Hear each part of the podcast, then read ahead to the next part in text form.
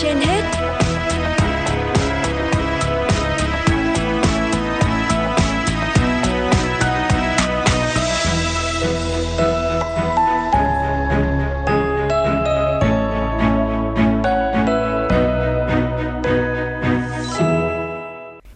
Xin kính chào quý vị thính giả đang theo dõi chương trình Sức khỏe trên hết của Đài Phát thanh Truyền hình Hà Nội. Mời các bạn nghe câu chuyện có nhan đề Chị chồng tôi. Ngày tôi lấy chồng, chị đã bước sang tuổi 33, vẫn chưa lấy chồng dù rất xinh đẹp.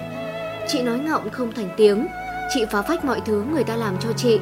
Bố mẹ chồng tôi luôn trách cho chị gặp người lạ.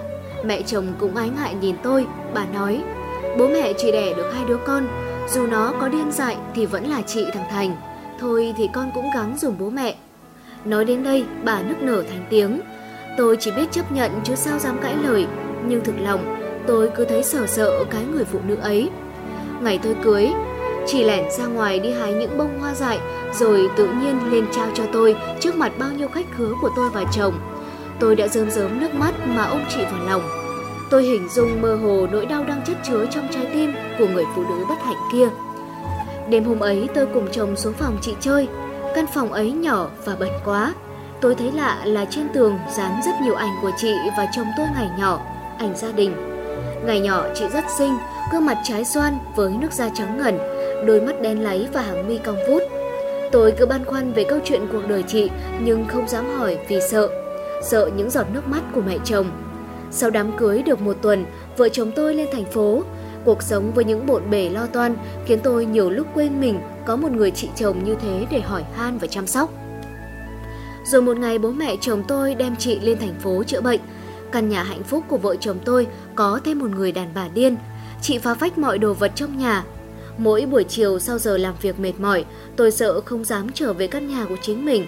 Tôi sợ cảm giác gần gũi chị, ghét cái cười ngờ nghệch của chị. Tôi ghét cả cách chồng mình luôn bênh vực, che chở cho chị vô điều kiện.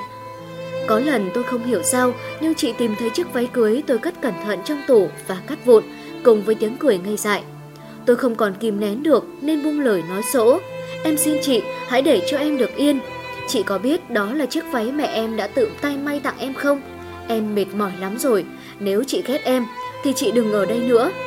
Chị khóc lóc, cứ nắm tay tôi xin tha thứ, nhưng tôi không chịu buông làm sao có thể tha thứ cho người ngang nhiên phá phách món quà vô giá mà người mẹ thân yêu của tôi đã để lại. Đêm hôm đó chị bỏ đi lang thang khiến vợ chồng tôi một phen hú hồn đi tìm. Dù không trách nhưng tôi biết chồng tôi đang đau lòng. Chúng tôi lo lắng thức trắng cả đêm đi lang thang tìm chị và chúng tôi bắt đầu kể về chị. Chị từng là một cô bé thông minh, đáng yêu hơn bất cứ đứa trẻ nào. Chị luôn là một trong những học sinh đứng đầu lớp, Mái tóc dài đen óng ả cùng má lúm đồng tiền của chị đã khiến biết bao chàng trai đắm đuối. Thế nhưng chị chỉ tập trung vào học tập và luôn dành tình thương yêu cho em trai. Chị luôn đứng ra bênh vực anh mỗi khi anh mải chơi bị bố mẹ mắng. Năm anh 13 tuổi, chị 18, nhân dịp chị thi đỗ vào đại học, vào sư phạm. Ngày sinh nhật lần thứ 18 của chị, gia đình tổ chức liên hoan rất vui vẻ, mọi người đều dồn tập trung vào chị. Ai nấy đều trầm trồ khen sự duyên dáng, nữ tính, thông minh của chị. Thế nhưng lúc ấy ở tuổi mới lớn, anh cảm thấy mình bị bỏ rơi, chẳng ai quan tâm đến sự hiện diện của anh. Vì thế mà anh đã bỏ nhà ra đi. Gần 11 giờ đêm, khách khứa đã về hết, phát hiện không thấy anh, cả nhà nháo nhào đi tìm. Chị lao đi tìm trong đêm tối với mong muốn tìm thấy đứa em trai bồng bột của mình. Và cuối cùng thì bố mẹ cũng tìm thấy anh ở một quán trò chơi điện tử gần thị trấn. Nhưng còn chị, chẳng ai có thể ngờ lúc chị mải miết đi tìm anh thì chị đã bị đám thanh niên xấu xa làm nhục. Lúc mọi người tìm thấy chị, chị gần như không biết gì nữa, thân thể chị vẫn lõa lổ.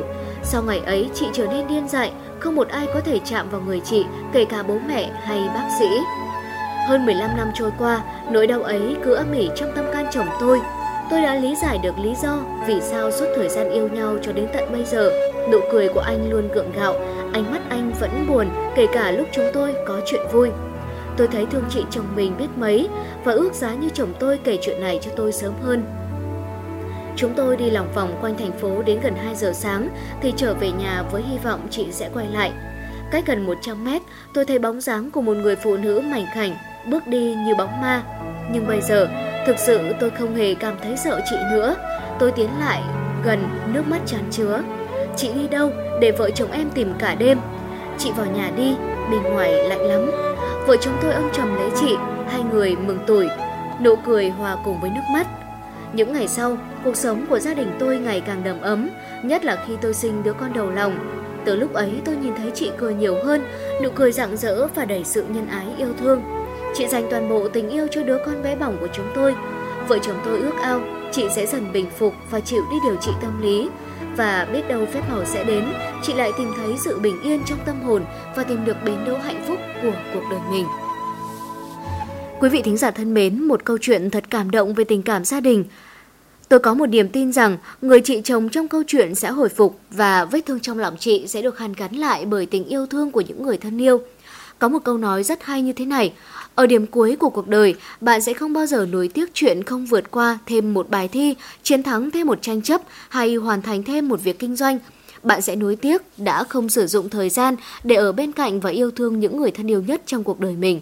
Vì thế, hãy luôn dành thời gian, sự quan tâm chân thành nhất cho những người thân yêu của mình để chúng ta sẽ không phải hối tiếc và để những yêu thương cho đi rồi yêu thương lại quay về quý vị nhé.